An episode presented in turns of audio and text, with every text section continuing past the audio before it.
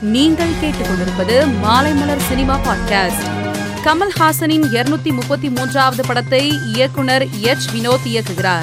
இந்நிலையில் K H இருநூத்தி முப்பத்தி மூன்று படத்திற்காக என் ஆண்டவர் கமல்ஹாசனுடன் இணையும் ஹெச் வினோத் அண்ணாவிற்கு வாழ்த்துக்கள் என்று லோகேஷ் கனகராஜ் பதிவிட்டுள்ளார்.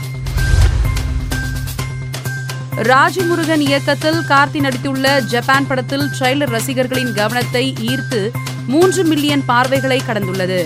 இதனை படக்குழு வீடியோவை பகிர்ந்து அறிவித்து உள்ளது நவம்பர் ஒன்றாம் தேதி நேரு உள் விளையாட்டரங்கில் நடைபெறும் லியோ படத்திற்கான வெற்றி விழாவிற்கான தடையில்லா சான்றை பெரியமேடு காவல்துறையினர் வழங்கியுள்ளனர்.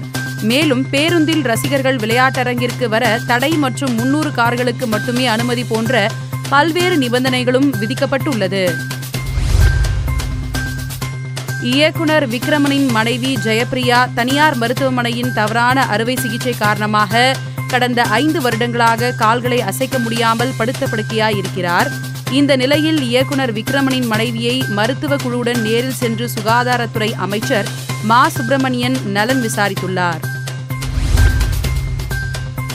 நடிகை கங்கனா ரசிகர்களுக்கு கோரிக்கை விடுத்து வீடியோ ஒன்றை வெளியிட்டுள்ளார். அதில் கொரோனாவுக்கு முன்பே திரையரங்குகளுக்கு ரசிகர்கள் வருவது குறைந்தது.